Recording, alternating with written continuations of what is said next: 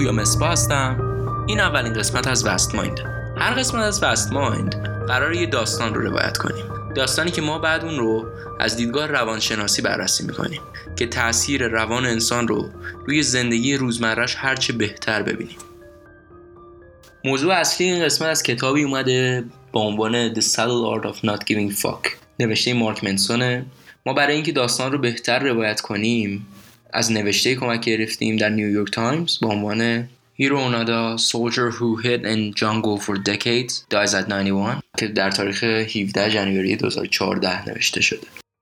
هیرو اونادا در تاریخ 19 مارس 1922 در واکایامای ژاپن به دنیا میاد. یکی از هفت فرزند خانوادهشون بوده. تو سن 17 سالگی به چین میره و در یک شرکت بازرگانی در ووهان که نیروهای ژاپنی اشغال کرده بودن مشغول به کار میشه. سال 1942 عضو ارتش ژاپن میشه و دوره این رو میگذرونه در مدرسه ناکانو مدرسه ای که برای تربیت نیروهای اطلاعاتی ژاپن در نظر گرفته شده بوده دوره ای رو میگذرونه اونجا و به طور رسمی عضو ارتش ژاپن میشه. تاریخ ادبیات ژاپن همیشه پر بوده از قهرمانایی که به دلیلی با عنوان وفادار ازشون یاد میشه. خصوصا اگر اون سوتوان اونادای گم شده باشه. یه مرد کوچیک اندام و پرتاقت با رفتاری موقر و سیمای ارتشی که خیلی آدما یاد سامورایی قدیمی میندازه. اوایل سال 1945 جنگ جهانی دومه و تنشای بین آمریکا و ژاپن تمومی ندارن. داستان ما با یه فرمان ساده شروع میشه. وقتی اکثر ژاپنیا داشتن یا کشته می‌شدن یا فرار می‌کردن یکی از سرلشکرهای ژاپنی به سطفان اونودا دستور میده بمونه و تا سرحد مرگ بجنگه. به اون میگه که مهم نیست ممکنه سه سال طول بکشه پنج سال طول بکشه. هر اتفاقی بیفته ما برای شما برمیگردیم. و به عنوان یک نیروی ماهر تو ارتش ژاپن اونودا می‌فهمه که هیچ وقت نباید شکست بخوره. اونودا رو اعزام می‌کنن به لوبانگ فیلیپین و اون زمان فقط یه چیزی تو سر اونودا هست. اینکه باید بجنگه و هرگز تسلیم نشه. Many years later, he explained why he'd resisted so long. Every Japanese soldier was prepared for death, but as an intelligence officer, I was ordered to conduct guerrilla warfare and not to die. I had to follow my orders as I was a soldier. طبعا واسه ژاپن اون دوران جنگ دوران خوبی نبود مشکلات اقتصادی و ضررهای ناشی از جنگ ارتش پراکندشون تو آسیا و این واقعیت که داشتن یکی یکی سرزمین هاشون توی اقیانوس آرام رو از دست می‌دادن توی فوریه همون سال با ارتشی بزرگ آمریکا به لوبانگ می‌رسه و فقط در عرض چند روز اونجا رو تصاحب می‌کنه. سربازای ژاپنی هم یا کشته میشن یا تسلیم و اسیر میشن. ولی اونودا با سه تا از مرداش تونستن جون سالم به در ببرن و در جنگل ها مخفی شدن و هر از چندی عملات پراکنده ای رو به نیروهای آمریکایی انجام می‌دادن. آگوست همون سال ایالات متحده آمریکا شهرهای هیروشیما و ناکازاکی رو مورد حمله اتمی قرار میده و ژاپن تسلیم میشه و مرگبارترین جنگ تاریخ به پایان خودش می‌رسه. اما پایان جنگ پایان اونودا نبود. خیلی از سربازایی که سر تا سر اقیانوس آرام مخفی شده بودن از جمله اونودا به ایجاد ناامنی و غارت ادامه دادن. همین به یه مشکل بزرگ بدل شده بود.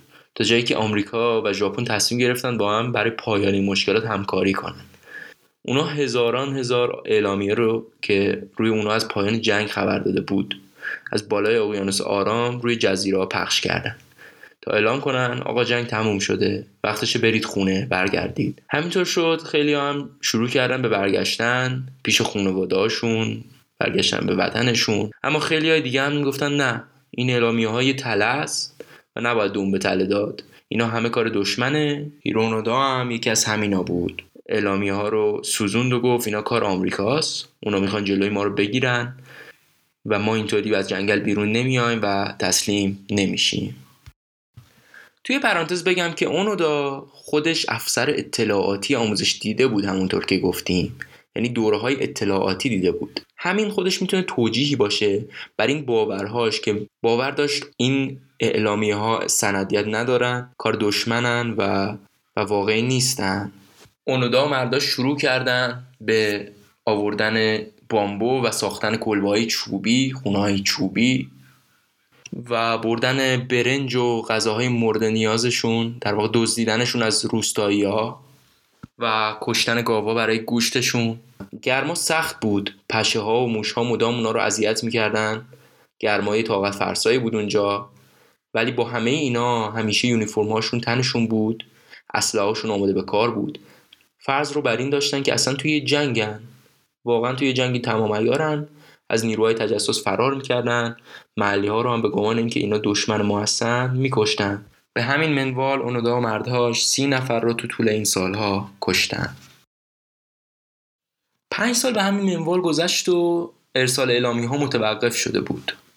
و بیشتر سربازا هم به خونه هاشون برگشته بودن. محلی های لوبانگ هم برگشته بودن به زندگی عادیشون. کشاورزی می‌کردن ماهی می‌گرفتن. ولی هنوز هم هیرو و مرداش اونجا بودن. به مردم محلی هم حمله می‌کردن. محصولاتشون آتیش می‌زدن.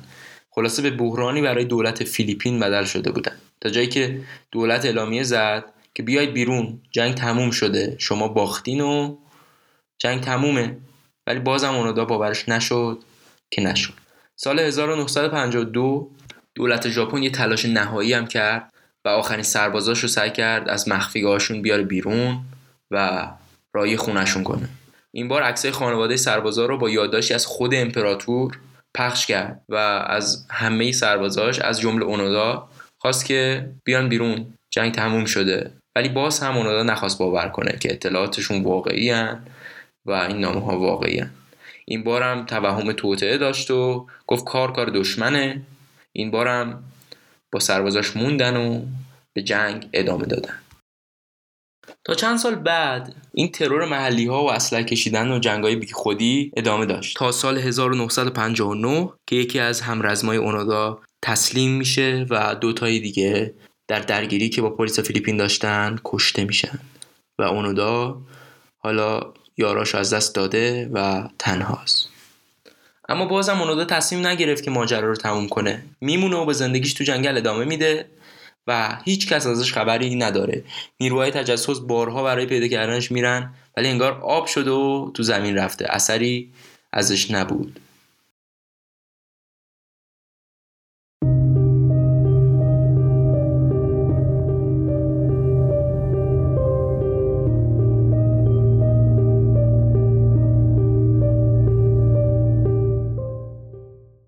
خب هیرونادا آخرین ستون جنگ جهانی دوم سال 1959 رسما مرده اعلام شد و همه فکر می‌کردن که اون مرده.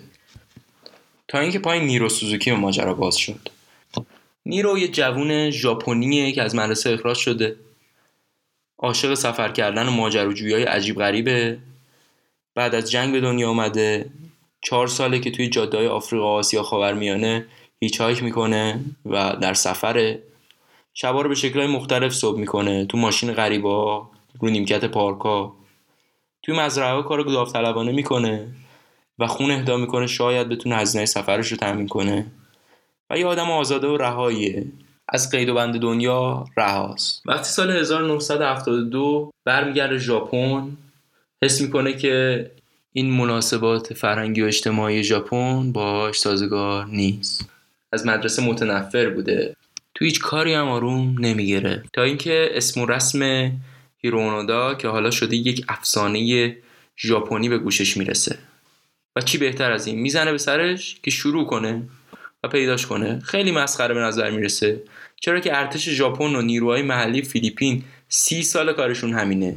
جنگل رو زیر و روم کردن ولی نبود که نبود.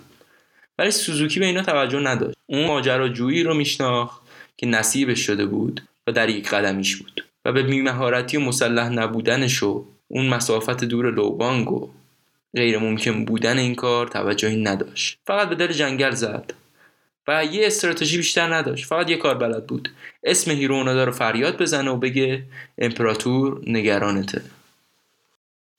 در عین ناباوری سوزوکی بعد از چهار روز اونادا رو پیدا کرد.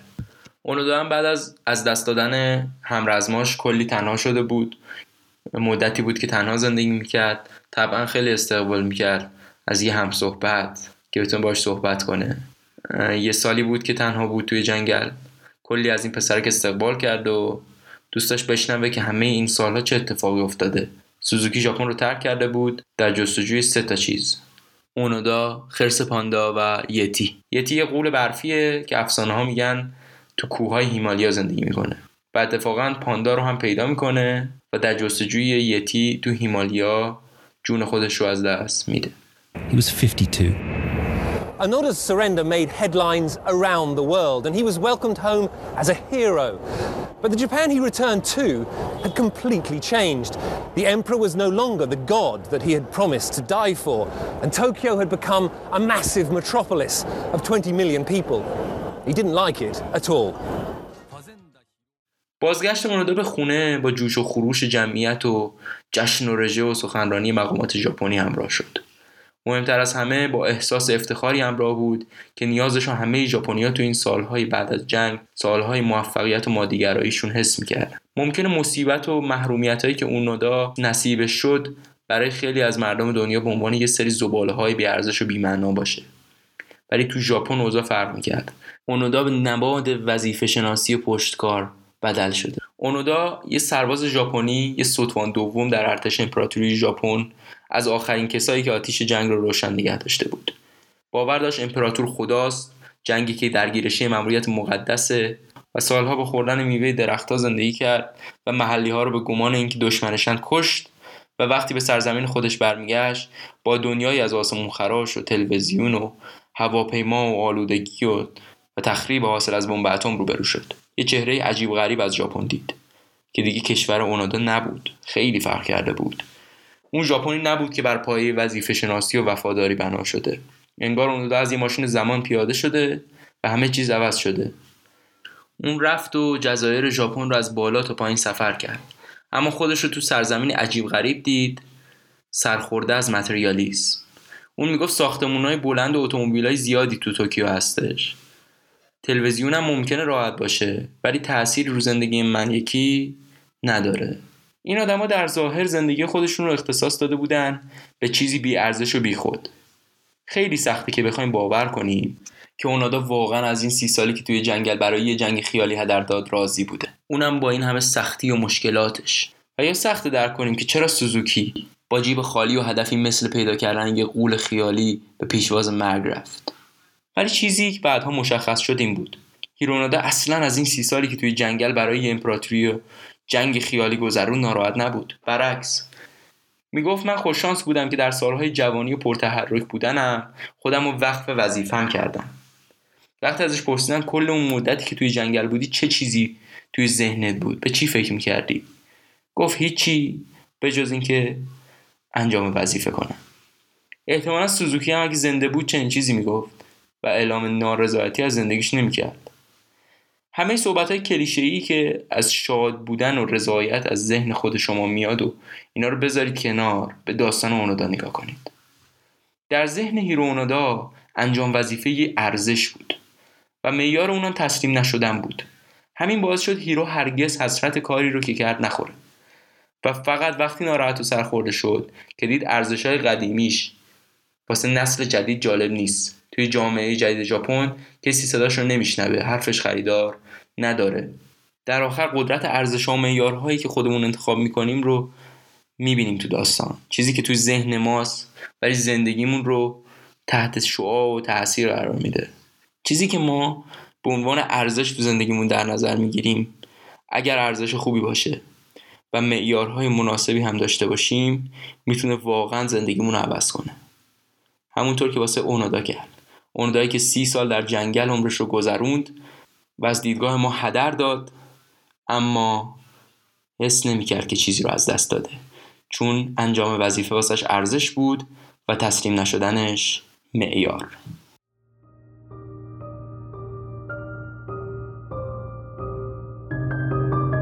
اپیزود اول وست ماین همینجا به پایان می‌رسه. ممنونم که شنیدید. الان تنها راه ارتباطی موجود با پادکست ما پیج اینستاگرام ماست. آدرسش هم از وست پادکست. خیلی خوشحال میشم اونجا هم ببینمتون.